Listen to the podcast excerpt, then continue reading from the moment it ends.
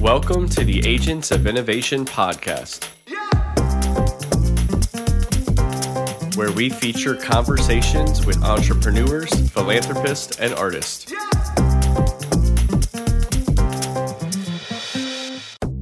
Hello, and welcome back to the Agents of Innovation podcast. I am your host, Francisco Gonzalez, and I want to thank you for joining us here on episode 83. Well, it's been a long way since episode one and any kind of audio issues we've ever had on this podcast. Can't you just hear the sound of my voice? Doesn't it just keep getting better and better? Not that you really want to keep listening to the sound of my voice, but this great new audio equipment I have, I just, even when I'm hearing my voice through my headset, I feel like, wow, what an improvement. Anyway, I went to Atlanta, Georgia recently to record this interview with Jack McGinnis. Jack is the chief technology officer for Savvy. Savvy, S A V V Y. That's a brand new dating app. All the kids are already on it. Well, that is if they're at uh, Georgia Tech or any of the other places that they are marketing this thing to. It is a live dating app. You don't get to see the photos of the people you're trying to connect with until you've actually gotten through a few rounds of this dating game. So, we're going to hear a little bit more about how people might be first learning about each other.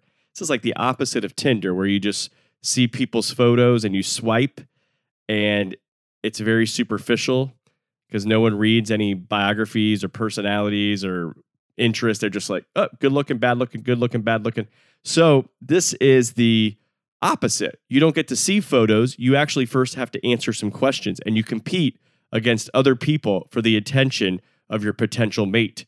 So once you actually win with that potential mate, you then get to talk and chat. And so we're going to hear a little bit more and then actually get to see each other's photos at that point. So we're going to hear a little bit more about how this dating app Savvy works from Jack McGinnis. But what's really neat is we're going to talk about Jack himself. He's the chief technology officer. And so he's one of the designers of this app, one of the people on the back end. So we're going to talk about what it's like to design an app, what it's like to join a team of other creators, and what's even crazier than that, these guys haven't even all met each other in person because partially because of COVID, but also they were already in different areas of the country when they were connected through uh, mutual contacts. And so they never got the chance to see each other. And then COVID uh, and all the social distancing and, you know, restrictions on travel and everything have actually accelerated or prolonged, I should say, the length of time these guys are actually going to meet each other. So, which is kind of cool though, because I mean, they're developing an app for people who haven't met each other either. So I guess it all works out that way. So, Jack McGinnis is a senior at Georgia Institute of Technology, otherwise known as Georgia Tech, and they um, I, I met up with him there in, in Atlanta. And there's obviously, you know, Georgia Tech is just the home of so many great engineers and people in computer science.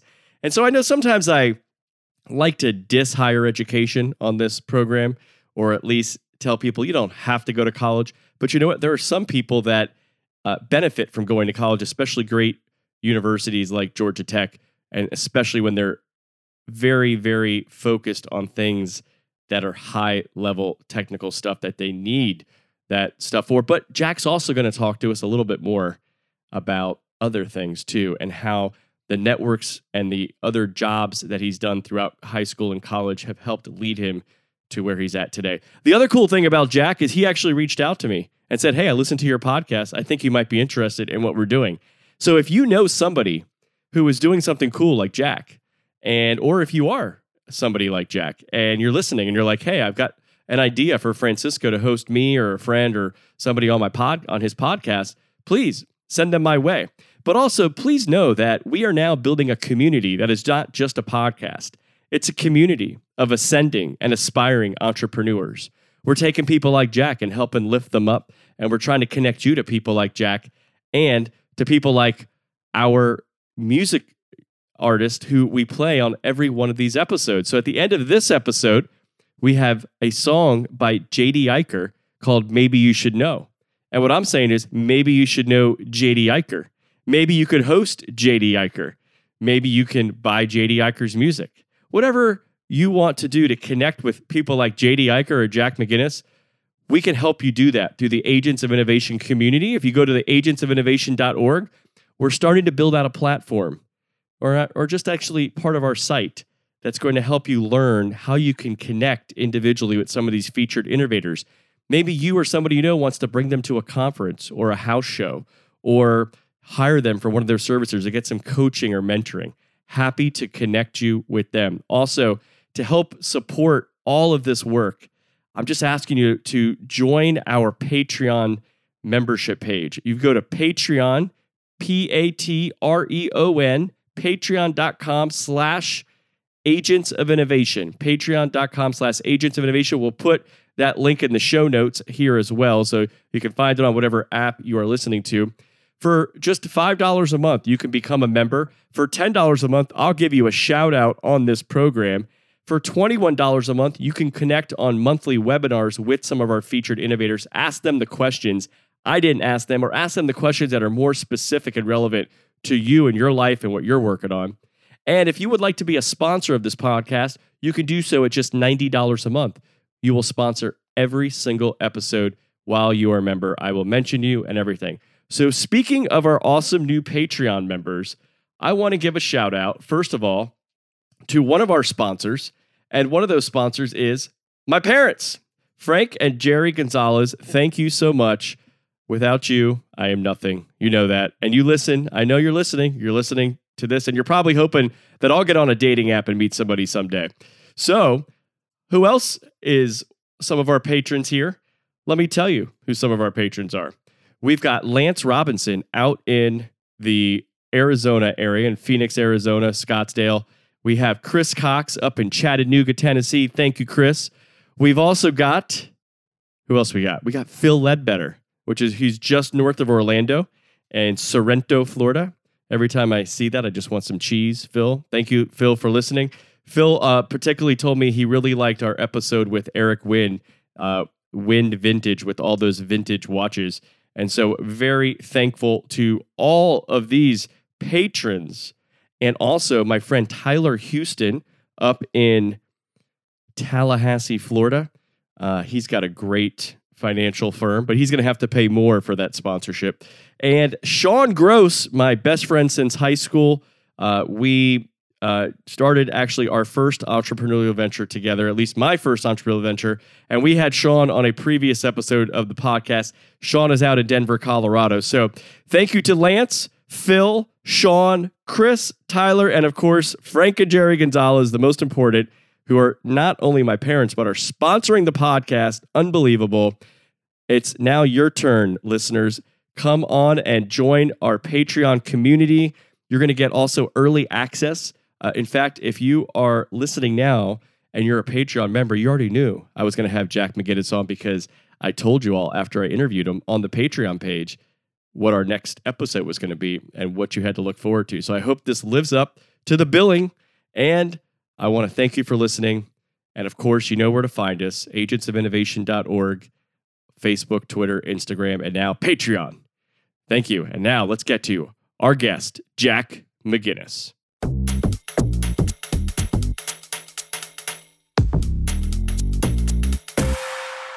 Okay, I want to welcome to the Agents of Innovation podcast, Jack McGinnis. Jack, thanks for being with us today. I appreciate you having me on.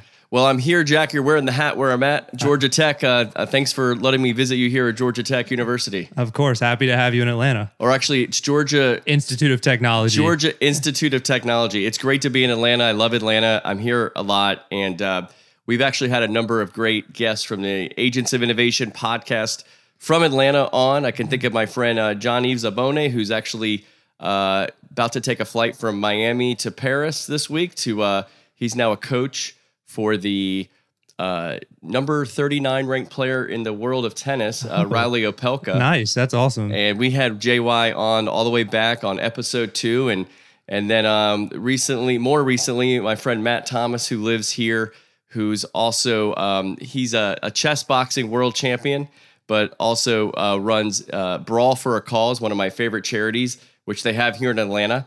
And then my friend Kevin Scott, I know lives here. Um, who uh, we had on earlier this year. He's the CEO of ADDO, and he also uh, runs a, a, great, basically a company that that helps uh, people uh, in leadership in different companies uh, to be better. So we've had a lot of great guests from Atlanta. I could probably go on and on, but now we've got Jack McGinnis, and Jack, you are the CTO, Chief Technology Officer for Savvy. Yes, the Savvy dating game. Um, that that's my current role, uh, as well as obviously being a student here, like you said. And you're a senior here at Georgia Tech? I am a senior looking to graduate in uh, May of next year. So one more semester to go after this one. Great. So Greensboro, North Carolina is where you're from. Yes. And uh, how old are you now? I'm 21 right now, about to turn 22. So you're one of the youngest guests I've ever had on the Agents of Innovation podcast. And uh, my friend Houston Keene, who's a musician, might have beat you. I think he was either 20 or 21 when he was on, but maybe right around there. Um, but anyway, uh, what are you studying at Georgia Tech? Yeah, I'm a computer science major, uh, focusing mainly in artificial intelligence and networking. Um, so that's kind of where my concentration's been over the last couple years. Great. Um, how what was the process of, of, of like thinking about I want to go to Georgia Tech? Yeah, so it's actually kind of a wild story. Um, I applied to Georgia Tech before I had any idea what I wanted to do, um, and the reason I applied was because they were one of the only schools in the southeastern region to have um, a club that works with trading. So we have an actual business club that um, does live trading. Um, they teach day trading, etc. And that was something that I thought I was going to be really interested in. So I applied just out of the blue. Um, didn't think about it. Took a computer science class my senior year of high school after my application and absolutely loved it and was like this is what I want to do. So I'm going back through all my college applications where I've applied as a business student to pretty much everywhere and I'm like where can I study uh, computer science and it lined up nicely because Georgia Tech has a fantastic program. Um, so I actually ended up getting accepted and being able to change my major over. Oh, great. Well, uh, so you came to Georgia Tech originally for the other thing. Yes, correct.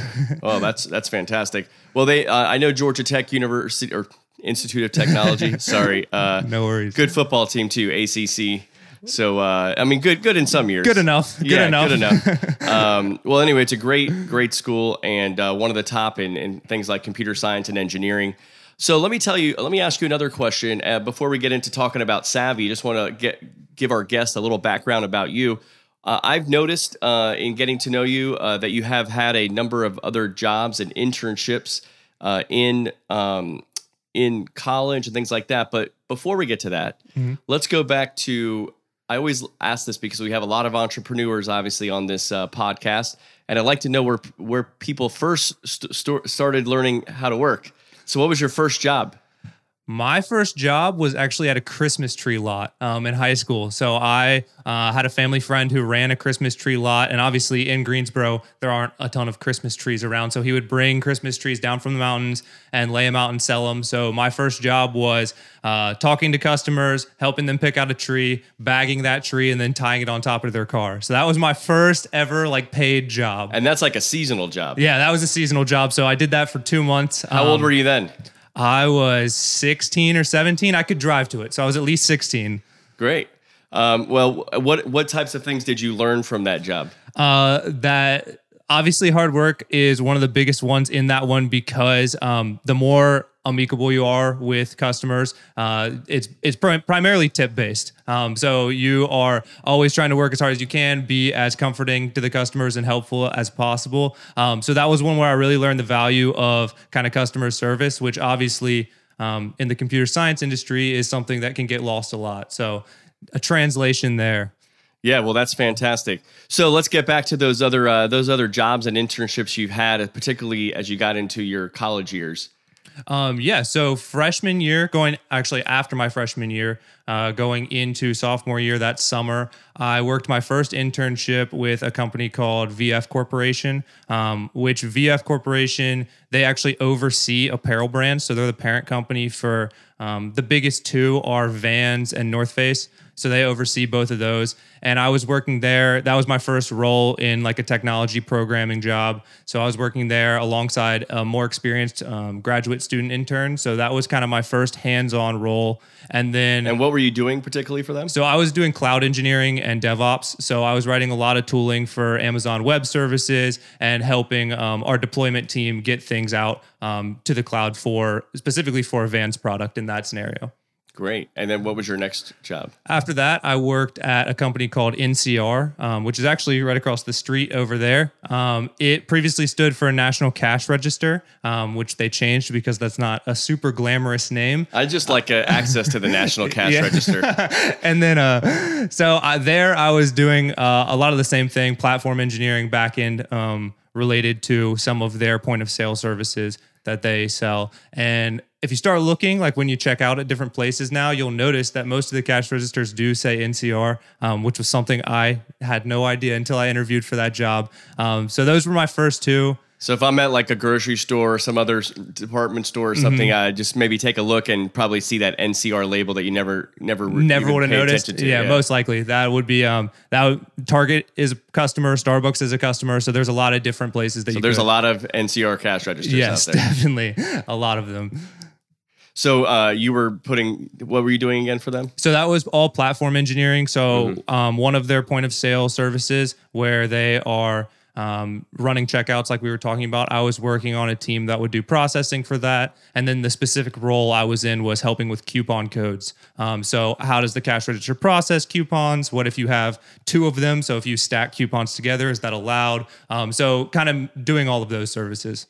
Great. And uh, anything else beyond that? Any other internships or jobs? So this last summer, I worked uh, virtually for Nike. Um, I was a global technology intern for Nike, and um, that was that was obviously my first virtual work experience, which was a little different. But there, I was working on their store inventory management team. Um, so allowing the the people in the stores to know how many boxes are in the back, where the nearest stock is if it's not on location, um, and trying to make that process seamless from like scanning to uh, working with customers directly. That's great. And were you expecting to go work somewhere for Nike? Uh, Yeah. Where was that out in in Wash? Uh, was it- Beaverton, Oregon. So it was supposed to be right by Portland. Um, we were headed. I was headed to the headquarters for the summer, um, and then they they pulled a quick 180 when everything happened, which. I, I mean, I can't thank them enough because they did end up like continuing the internship, which plenty of people that I know didn't have that opportunity. But we did end up fully virtual, so I actually moved back home into Greensboro and lived there and worked primarily in my bedroom. Well, uh, that's good that you were able to get that job, and I'm glad they were flexible with you there. definitely. Um, so let me ask you, given that you've had some of these other jobs and internships, I don't know, were some of these paid, unpaid? What were they? The all of them have been paid. Yes. Oh, that's fantastic. Well, how valuable do you think internships are generally for college students like yourself, whether they're paid or unpaid? Sure. So I'll speak from kind of a computer science perspective first, and then I can broaden it out as much as I can with my knowledge. But um, for me, a lot of our concepts that we learn in classes are just that they're just conceptual. So being able to use those real life experiences where you're like, okay, here's the random math that I learned in this class, and here's how an actual company or organization is applying it to a real life scenario. That's the most valuable part you can get out of it. So, in my experience from a technology industry, it's extremely valuable in seeing how things are applicable. Great. And then what would you think uh, broader than that? I've had friends say the same. Um, again, I'm at Georgia Tech. We ha- surrounded by primarily engineers who have the same kind of things, but it also allows people to find the concentration in their area that they like most. So, for example, I have a civil engineer friend who didn't know that he really enjoyed construction until he went into an industry where that was an option. So, being able to kind of take your your studies and figure out what part of the industry you want to go into is another big valuable piece.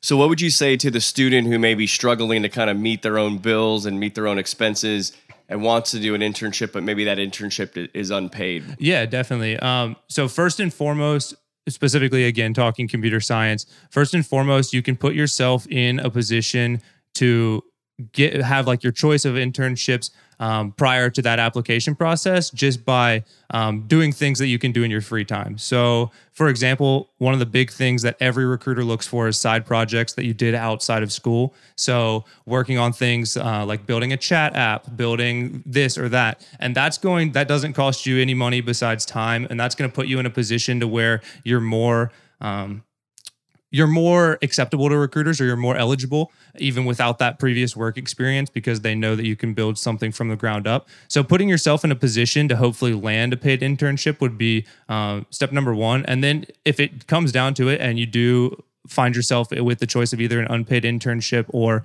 um, maybe finding another position that does uh, help you with some of the bills that you need to meet. I would say uh, I would say that prioritize yourself first. Make sure that you're working a job that can pay for what you need to pay for. And then in your free time, you can continue to work on those side projects and continue to build that resume up, even without necessarily the job experience. Yeah, so that's great. So what you're specifically talking about, if I'm getting you, is uh, doing some side projects that you just kind of build and create on your own without any kind of uh, work application. Correct. Um, uh, one of the cool things about technology and CS is that you can never you can never know everything related to tech stacks what just came out libraries everything's always iterating so just pick something that interests you and build something out of it like um, machine learning is really hot right now. There's a ton of different projects you can do that way. Um, building your own app, even if you don't plan on putting it on the App Store, just things that you can talk to people about and show that you're really passionate about this industry. Um, that'll put you in a position, recruiter wise or just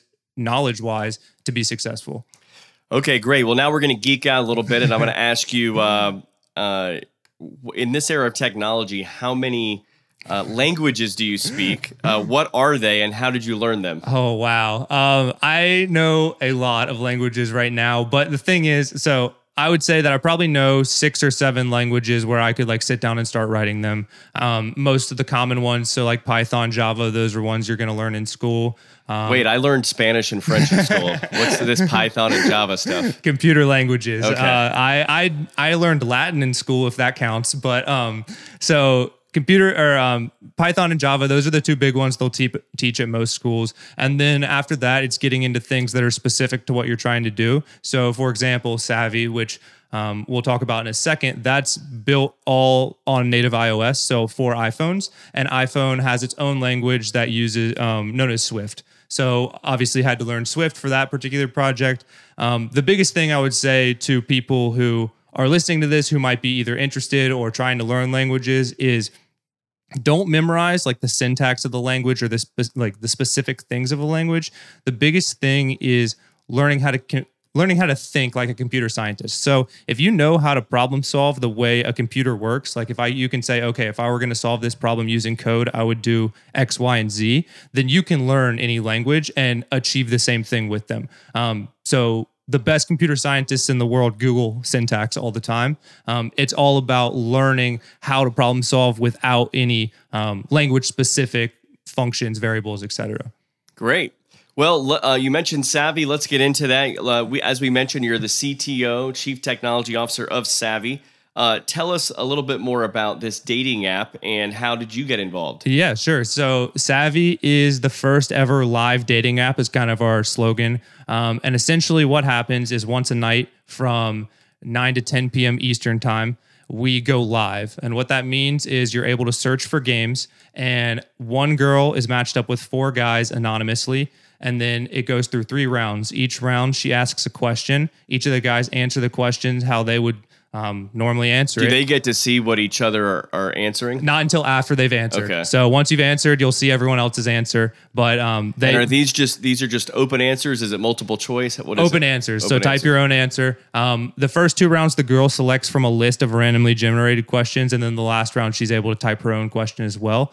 Um, but so after each round, she eliminates the guy with her least favorite answer until only one guy's left. And then uh, a match is made between those two. Profiles are revealed. You can read their descriptions, see their pictures, and then chat for up to 24 hours. Oh, wow. Uh, so the concept is giving people a a barrier or like a ledge to jump off of into conversation. We saw a real need um, when you're swiping right and left. Really, the only thing that's there is a picture, so it's hard to start that initial conversation. Where if you've already answered three questions that the girls asked and you did it in a way that she found intriguing or interesting, you guys can continue that conversation in a chat. So it's trying to uh, kind of leverage the gamified version to encourage people to continue to talk. Um, do do people uh, see each other's pictures in this, or is this after the chat? Or only what? only after they've been matched. So it's okay. only first names until that last round, and then once they get matched, they can see each other's pictures. And what else do they see about the person? Is it just their name, or what is it? So right now, it's their just their first name, their age, uh, which you can change your age preference based on okay. what you're searching for, and then uh, they can write up a short description, 140 character description, and then uh, their school if they choose to put that. So they they put all that up front before uh, she start or they start answering questions. That's all on their profile itself. Um, but they she won't know that until the profiles are revealed. okay. So the profiles aren't revealed. It's just that what's revealed before they start answering questions. Just first names. Just first names. Just That's first names. interesting. All right. Well, great. Well, that's that sounds like a great way for people to kind of get to know each other. And I know uh, in the dating app world and all these things, you know, a lot of people are drawn to photos and Mm-hmm. pictures and you know all these sorts of things. So, uh, so it's a great way for people to be, I guess, a little less superficial. Exactly. Right. Um, and, and get to know each other. And is it uh, how many rounds do they go through on on a on So- a night? throughout the throughout the hour you can play as many times as you want as long as you're consistently getting into games um so games take about two minutes so But let's say the, the girl that's asking the question, is it just one question to four guys or do they go through multiple rounds? yeah so it'll be one question to the first four guys and then um, one question to the three guys after one gets eliminated Okay. and then a final round question so it's multiple questions each or one question each round but one guy is gone from each round Great. Okay. So yeah, it's like Survivor. Yeah. Um, well, um, I it's it's very interesting. So how did you get involved with Savvy? So that's And who started it? Who founded it? Tell us a little story about it. Yeah, that. so um, the founders are two students at Villanova, Brendan Kinney and Fern Delgado, and they uh, came up with the idea after I think they were doing some sort of startup class or something like that, and they had to pitch an idea, and the pitch went um, fairly well, so they kind of continued to iterate off that. Um, they pitched at a startup competition. And let me before you continue, what are their backgrounds? Are they computer guys like you, or are they are they more? They are not computer guys. Um, both of them are business oriented. Um, and so savvy wise, stepping back, savvy wise right now, they're doing a lot of marketing, a lot of finances, stuff like that. Um, but that was kind of where that led was they needed someone computer wise. Um, they went through a couple different options. So they tried some third party options where you're using like a like a professional application builder, like some of those firms. And then um, eventually they decided they kind of wanted to build their own team out because we found that um, or they found that when you need you need people with um, interest in the company. When you go through a third party company like that um, it's very hard because they don't have any incentive to continue to work hard on your product besides money. Um, so it's hard to like find that common ground.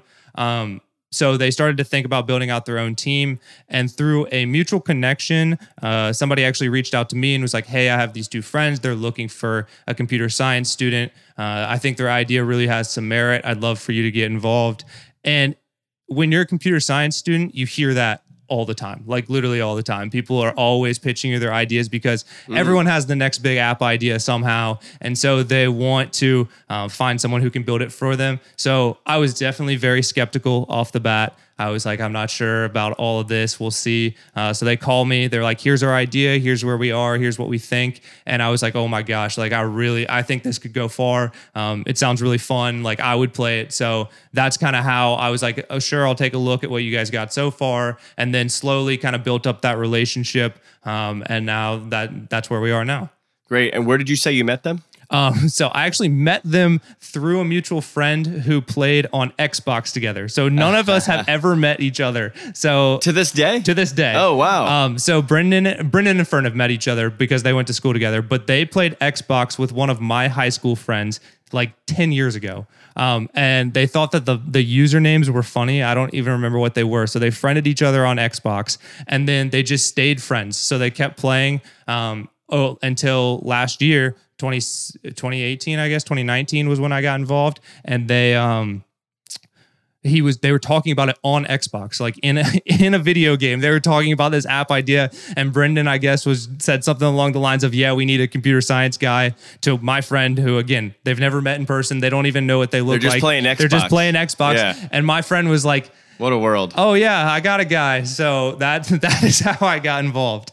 So these guys um, at, met of Savvy. They competed in a few uh, startup competitions. Uh, you mentioned, I think, the Big East Startup Challenge and the Villanova Meyer Ice Awards. yes Uh, tell us a little bit about these competitions and uh, how people with startups can get involved with them. And, and are they specifically for tech startups or are they broader? Yeah, sure. Um, so I'm not 100% sure about those two. That was kind of right after their project phase. Um, so a little bit before I got involved, I do know that uh, things went very well for them, which is why they continued to iterate on that idea. Um, here at Georgia Tech, we have one called Create X, I believe, and most colleges have one or a surrounding college has one. So Georgia Tech's CreateX uh, serves to a bunch of other colleges within Atlanta, um, as well as uh, like other people who want to get involved. So there are ways to get involved in those. are those specifically for tech startups or are they kind of broader it, startup? It companies? depends. Um, I'm not 100% sure about CreateX. I would go out on a limb and say probably not, just because it's probably not only tech, just because um, a lot of Georgia Tech culture is surrounded around engineering. Computer mm-hmm. science kind of a newer field. So um, I would say that those are probably all engineering based. Okay, great. Well, uh, on the Savvy website, it states that users get to see how matches react to questions in real time. And I think we talked a little bit about that. So this is very interesting. Uh, tell us a little bit more how the real time application works. Is it every night? Are there is it one night a week? What an hour dedicated? Uh, is it focused on people locally near you? Like, tell us a little bit about how that works. Yeah, sure. So, the real time nature goes back to all those questions, all those answers are happening in real time. Um, so, you have 30 seconds to answer after she asks the question. So, it's all happening. Everyone's on the app at the same time, which goes back to hopefully you're increasing that rate of communication um, after the match because again if you're using a typical swiping app no one knows when the other person's on the app right. you might you might match with someone and delete the app and they have no idea so congregating everyone in the same place at the same time. And it is it's one hour every night. So um, Sunday to Sunday, always online. Um, hopefully, assuming assuming we're actually online. Uh, we'll talk about that in a second. But um, and so yeah, that that's kind of the real time aspect is just getting everybody in the same place. In terms of in your area, um, that's the goal. So you can set your mile radius so that obviously you're matching with people who are around you.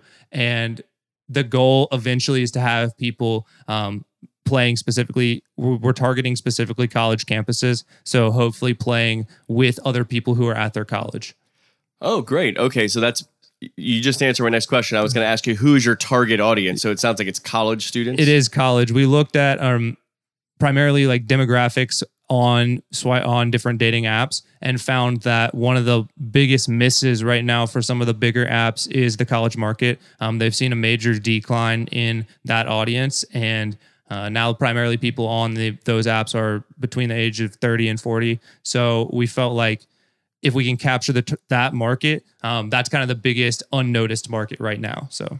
Yeah, I feel like um, if you look at people's life progression, when you're in high school, when you're in college, you're constantly surrounded by your peers of people mm-hmm. uh, of all you know backgrounds and everything and and so many in one place and mm-hmm. so you probably don't need the dating app you see people exactly well, well in normal times you see people and uh, uh, so yeah once you start getting into your late 20s 30s 40s uh, that's kind of where probably those da- apps do spike because people are like hey i haven't found my match i got to go do this and i think probably match.com was one of the big ones mm-hmm. Uh, way back uh, with like a website and everything and I, I know that still exists but then then there became these apps all the way down to Tinder and Bumble, and who knows? There's probably 50 other ones I, I don't know about. So, um, but anyway, uh, so on a recent blog post that you wrote, and I like that. It's cool if you go to what's the Savvy website? Uh, so Savvy website is savvydatinggame.com, and, and then Savvy's got two V's.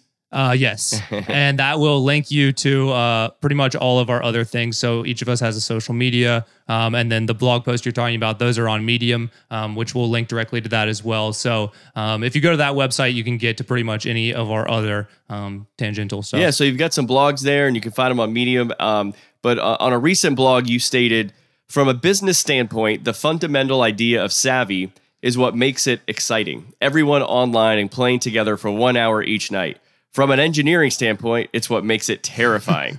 so, explain to us the challenges of the technical difficulties real time applications have in being successful. And what other apps or web based games did you take a look at as you went through this process? Yeah, sure. So, um, when you look at a typical application, website, whatever it may be, that's not in this real time space, you get traffic spread out over 24 hours pretty much. So, any website you're going to, um, with the exception of like if there's like an exclusive shoe drop or something like that. For the most part, traffic will be pretty spread out, um, which gives you the opportunity to uh, manage manage servers, manage databases, whatever else in a fairly standard way. Um, when you look at Savvy, real time communication, it's it's difficult because of how fast it moves. So you have to always have uh, the leanest tech, if you will. Um, so making sure that everything's running fast. That that goes from servers to actual algorithms that we are running to database queries, making sure that everything's moving as fast as possible. Because if I send an answer and you send an answer and it's too slow for both of our answers to show up, mm. then the game's going to break. And that's something that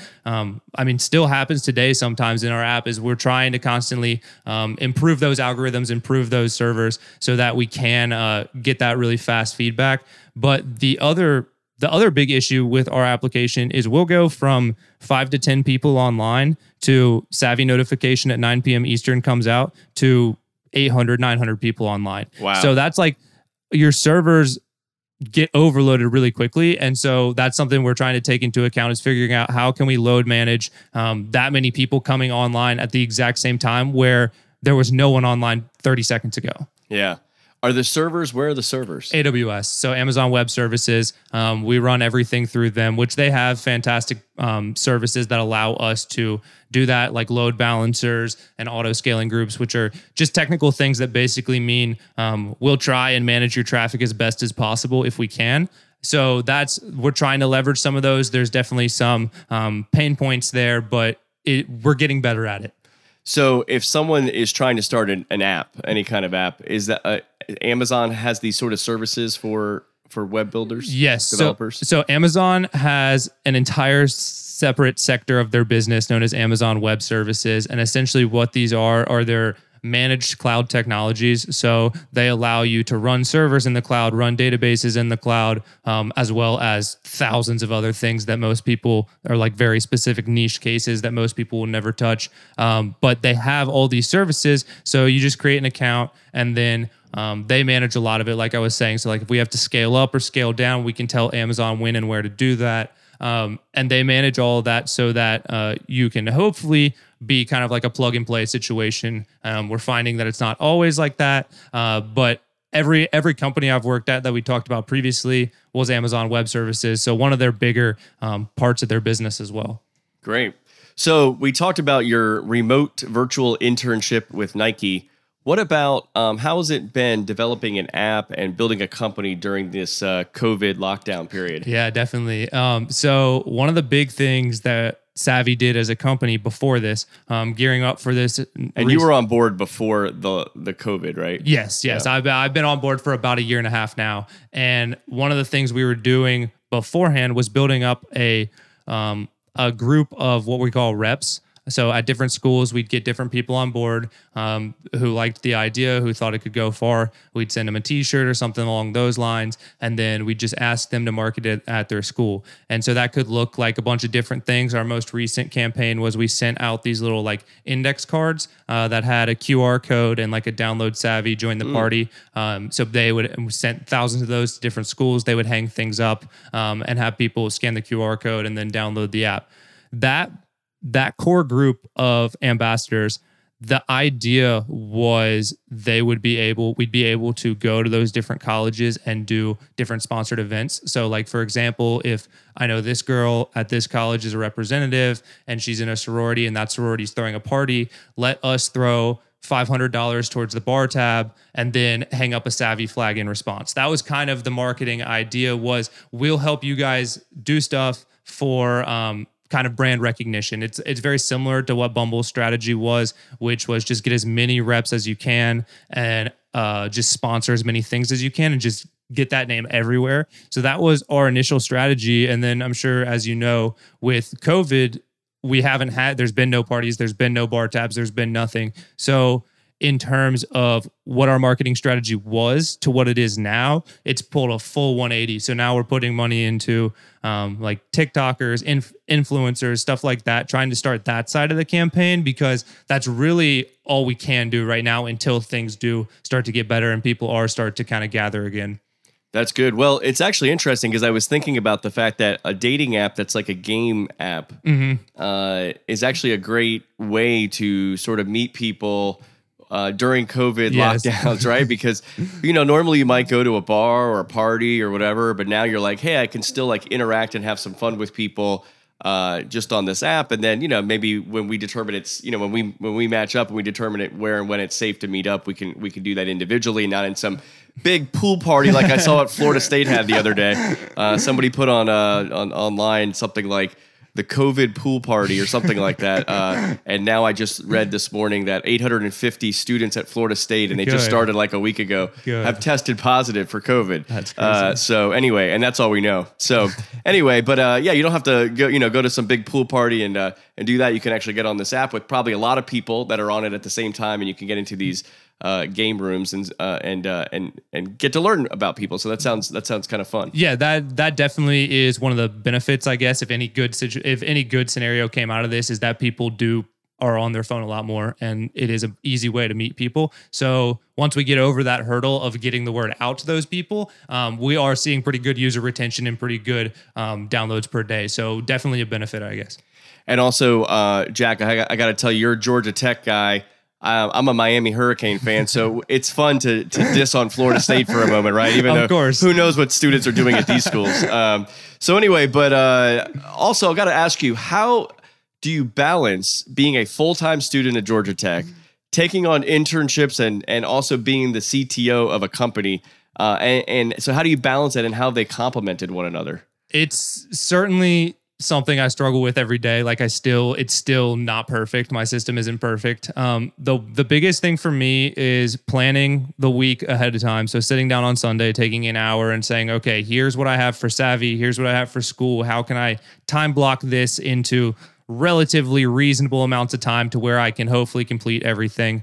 Um, and so I do that, and then just keeping track of what you're doing when. Um, I I'll plug one of my favorite resources that I've had recently is the bullet journal. Um, I don't know if you're familiar with that method, but it was invented by an engineer, um, and somebody put me on his book, and I read it, and I absolutely loved it, and that's kind of revolutionized the way I organize my thoughts and kind of what my work process is.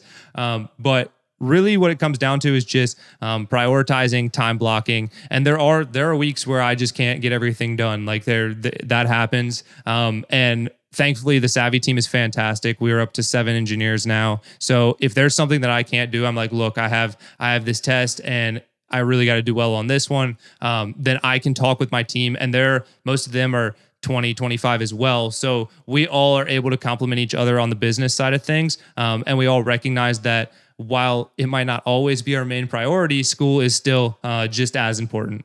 Yeah, well, that's that's important. Well, um, yeah, you know, you mentioned journaling and and tracking time and everything. So this is bullet, is what you mentioned, Mhm. right? Uh, I'm I'm a big fan of James Clear and Atomic Habits. Okay, yeah. and I just read that book earlier this year. Funny enough, it had been on my my list for a while to read, and it just happened to fall in my priority right as the lockdowns were starting. And so I would go on my morning walks, and I would actually listen to the Audible version of Atomic Habits, and I took notes on the Audible app. And then once I was done with the book, you know, James Clear, by the way.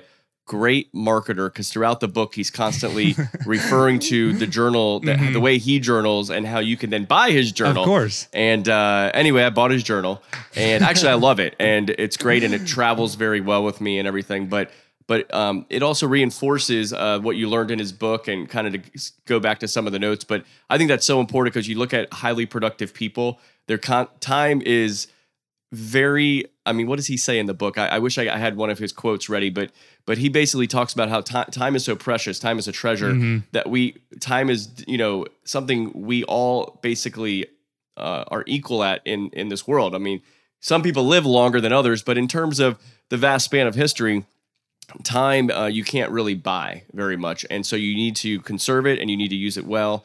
And and so anyway, this is kind of the way to be most productive with your time uh, is kind of to track it and things like that.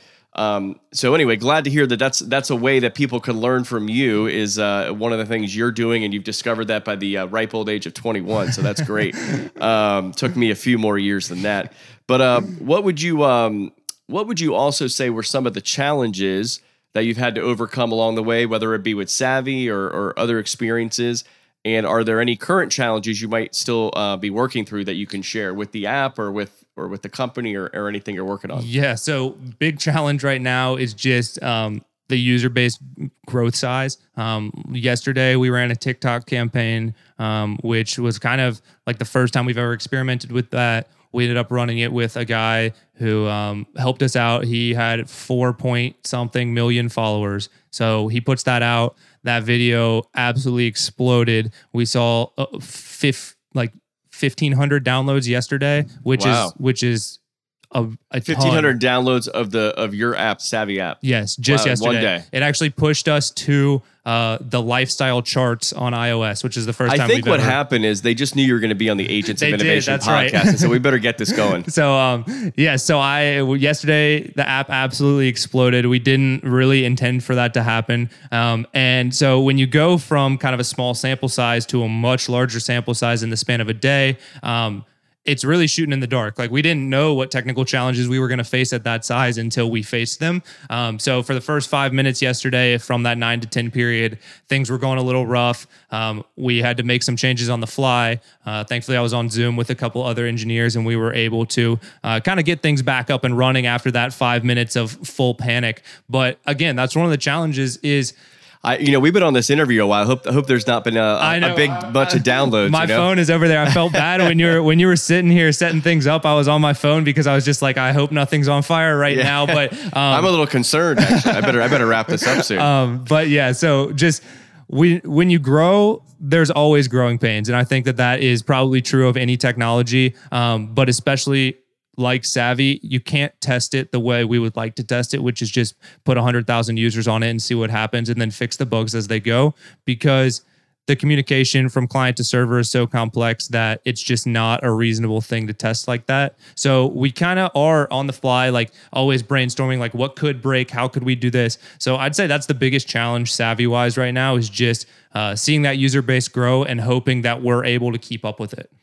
Well, that's great. Well, um, Jack, you're still young and growing as an entrepreneur and innovator. Uh, based on where you're at now, uh, what advice would you give to other entrepreneurs or those who want to be part of a tech startup? Yeah. Oh wow. Um, a lot of things. The most important, I would say, is just learn. Like that's I cannot like express that enough. This opportunity with Savvy has taught me far more than any job I've held. It's taught me far more than any class I've ever taken. Um, and in order to be successful in this space, I think no matter what entrepreneur you talk to, the number one thing they're going to recommend is constantly learning and constantly iterating on your own ideas, whether that's through books. YouTube is a great platform now, um, different opportunities there. So, be open to ideas. You don't know what you don't know, so you have to be able to uh, kind of figure those things out and constantly uh, look at the people who came before you and see kind of um, what where you can fill in those knowledge gaps.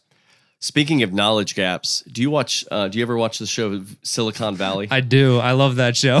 so um, you know as i'm looking at uh, growing the podcast and other aspects of this you know a friend of mine i'm gonna give a shout out to my friend sonny uh, down in uh, titusville but he said you need to go home and watch silicon valley. And so i watched like one season all in one night. Um, it's a great show funny funny show. I think i've through through just two seasons now maybe three. But um, you know in, in that show is there anything you can relate to uh, in that show, and uh, and and also, uh, is there anything in there you just think is totally hogwash and not realistic because it's a TV show? But what's the things you can relate to? definitely things that are relatable in there. First and foremost, uh, kind of, I wouldn't say the culture, but like the atmosphere of just a couple people in a room or, or on Zoom in our case, just like constantly throwing out ideas, constantly developing, constantly trying to get better. Um, and I, one of the funny things in the first season of that show is like there's no structure at all. And then they bring in Jared um, and he like helps like clean everything up a little Yeah. bit. Uh, so we actually do. We have uh, somebody on the team whose name, her name is Dana, and she helps with that aspect. Um, but that's definitely like a real thing when you don't have that corporate structure. Things can be all over the place. So uh, that part was very relatable. And then just like I said a second ago, it's just they have issues when they scaled up because they didn't know what they didn't know. There's a episode in there where they they have like the HD camera on the bird or something ridiculous, and the servers in the house are literally on fire, and everyone's running around. And from like the consumer point of view, they can't see any of that, but inside the house, everything's on fire, and uh, they're all freaking out. So that is very relatable. Maybe not in the actual fire Yeah. sense, but in the sense that you could play Savvy and it could go great tonight, and you may have no idea. And on our end of things, we are panicking, we're freaking out, we're trying to fix things on the fly. So it's um, the high stakes even when it's not like it feels very real and very like a lot of pressure on you um, which i mean they do a great job of comically portraying that in that show Yeah, that's a really great uh, point to, to see how emblematic Yeah. you know servers on fire are uh, for somebody like you. Um, you know, another thing uh, with that show I was going to ask you is it takes place obviously in Silicon Valley, and so you know Silicon Valley just you know the heartbeat of of all the major tech companies. We we now know all the big ones, Google and Facebook, and you know uh, all all sorts of uh, tech startups and big big big name companies now. But uh, you know, you're not in Silicon Valley. Maybe I don't know if you have, any aspirations to go out there someday and work in that environment where you could literally almost walk or bike to all these places very fast and and eat in all their cafeterias. Uh, but uh, what you know, what do you see also for the silic like out here, like Silicon Valley outside Silicon Valley? Because you guys, first of all, you guys never even met a few of you uh, in person, and you're working remotely, and and it seems like even a lot of companies right now, like you know, Google, for example, um, just announced that they're basically all virtual, uh, except for you know some very very minor number of employees uh, until sometime in the middle of 2021, which is crazy. Like it's going to be more than a year of virtual uh, by that time, and who knows beyond that. And so a lot of other companies are doing this. We're here in uh, Midtown Atlanta. And the streets are pretty quiet because a lot of people aren't coming into downtown and midtown and working in all these office buildings. Uh, so anyway, so there's the virtual aspect right now because of COVID, but also what do you see of just uh, not necessarily being in Silicon Valley and and and and yet taking part in this kind of uh, infrastructure for a dating app? Definitely. Um, I will say that I am probably biased in this aspect because growing up or going to college at Georgia Tech, um, a lot of the culture here harps on innovation. So it's not necessarily the same thing as if I just lived in Atlanta. Uh, so that's kind of helped drive me. There's a lot of people who have big aspirations for startups, being an entrepreneur, specifically at this school. So building a network out like that um, has helped kind of reinforce that community aspect, which I think at the end of the day, in my opinion, one of the things that really helps Silicon Valley is the fact that that's the culture there. Like when you go out to a bar, you're talking about technology. When Right. you do X, Y, and Z, you're talking about technology. And that's what helps it to continue to iterate. Um, it's also a blessing and a curse. Like I've heard plenty of people say, like, I do not want to talk about mobile apps when I go out to drink. So um, I think that that culture is what keeps the innovation going. And I think Georgia Tech has done a really good job of bringing that culture to Atlanta. Um, outside of that, in terms of like talking with people on Zoom or whatever it may be, um, everyone is really bought into the product of what we're making and the challenges that we're trying to fix. Uh, so when it comes to innovating, like everyone just wants to see the best for what we're trying to do, um, which keeps kind of that iteration going. So that's interesting because I think you're right in that when you have a lot of different people kind of working in this field, it, it kind of spurs uh, spurs more innovation. Also, I have a, a a real sense that I think if when you also connect people across different fields or even expose them to ideas from different fields, they also that could also spark more innova- innovation because may, they maybe they're they get an opportunity to think outside the box like oh they're doing something over there in healthcare like this. Maybe we could do something in education like this or you know blah blah blah you know. So um, what do you think about that? And also uh, i say that because um, i think jack if i'm not mistaken i think you've listened to a few episodes of the agents innovation and i and some of the i don't think we've had very few on tech startups uh, mostly a lot of other different fields. So i just wonder if you if you listen to the agents of innovation podcast or other podcasts or, or learn from people in other fields and how does that how do you think that might help you in thinking about innovation in your field Sure. Um, I do. I listen to a lot of podcasts from all different fields. Same with YouTube. Same with pretty much everything. And so, one of the things that you can take away is that high performers in any area typically do the same thing. And what I mean by that is, and it's like the seven habits of highly effective people. Like Yeah. this isn't necessarily innovation based, but you can build your business the same way anyone built their business to an extent, um, no matter what industry they were in, and you can build your brand the same way.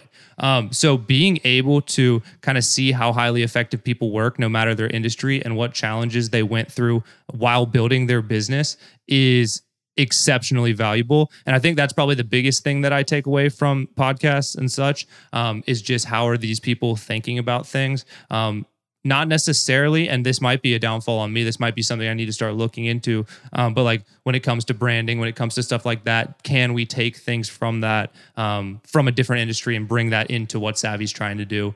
Um, I will say again, this isn't totally out of the tech space, but um, kind of seeing that cross realm is uh, a lot of what Savvy does is pulling from the gaming industry. Um, so you'll hear in our meetings constantly talking Xbox, about yeah, X, there it is. It, it comes full circle, but constantly talking about game theory, gamification. How can we make it fun? How can we make users continue to play? So that's not something that, at least in my experience, I've previously had in other technology roles. So a little bit of blending there. Again, both tech, but um, pulling from something that's would typically not be related to a dating app specifically. Great. Well, um, I did want to mention here that uh, on the Agents of Innovation podcast, we've had a few guests who are in the technology field. I really, but uh, really one I can think of specifically that was way back on episode 12 in 2015. I had him on. This was Herman Espitia. He was the founder, actually, funny enough, of Habit Streak. It's actually, so this kind of comes all full circle here. It's actually uh, an app you could download where you actually keep track of those those those habits. So instead of buying the James Clear journal, for example, uh, there there's a tracking page in that journal. I'm sure there's one in the bullet journal or something. You could actually just have this on your app and track and and I'm sure uh, you know with the app it actually uh, keeps track of things. And I think he's updated it quite a bit since 2015. We also had on episode 19, a little after that. Uh, my friend Matt Cabas, who's actually from Atlanta. Uh, Matt's now living in New York City. God bless him during this time. Uh, but he's a graduate of University of Georgia and is now with a company called Amplitude. When we had him on, the company was Amper Music, and I think they evolved into Amplitude. But it's basically uh, AI technology that helps teams rapidly build digital uh, products. And before that, it was kind of using um, kind of AI to help create new music. That's so really cool. original music.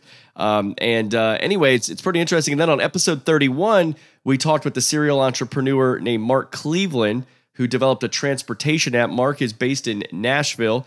Uh, his app is called Hitch, H Y T C H, and they incentivize users to share rides uh, to, and reduce their impact on the environment. So it's pretty interesting. So those are kind of the, the few that I can think of that we had specifically in sort of the tech app building fields.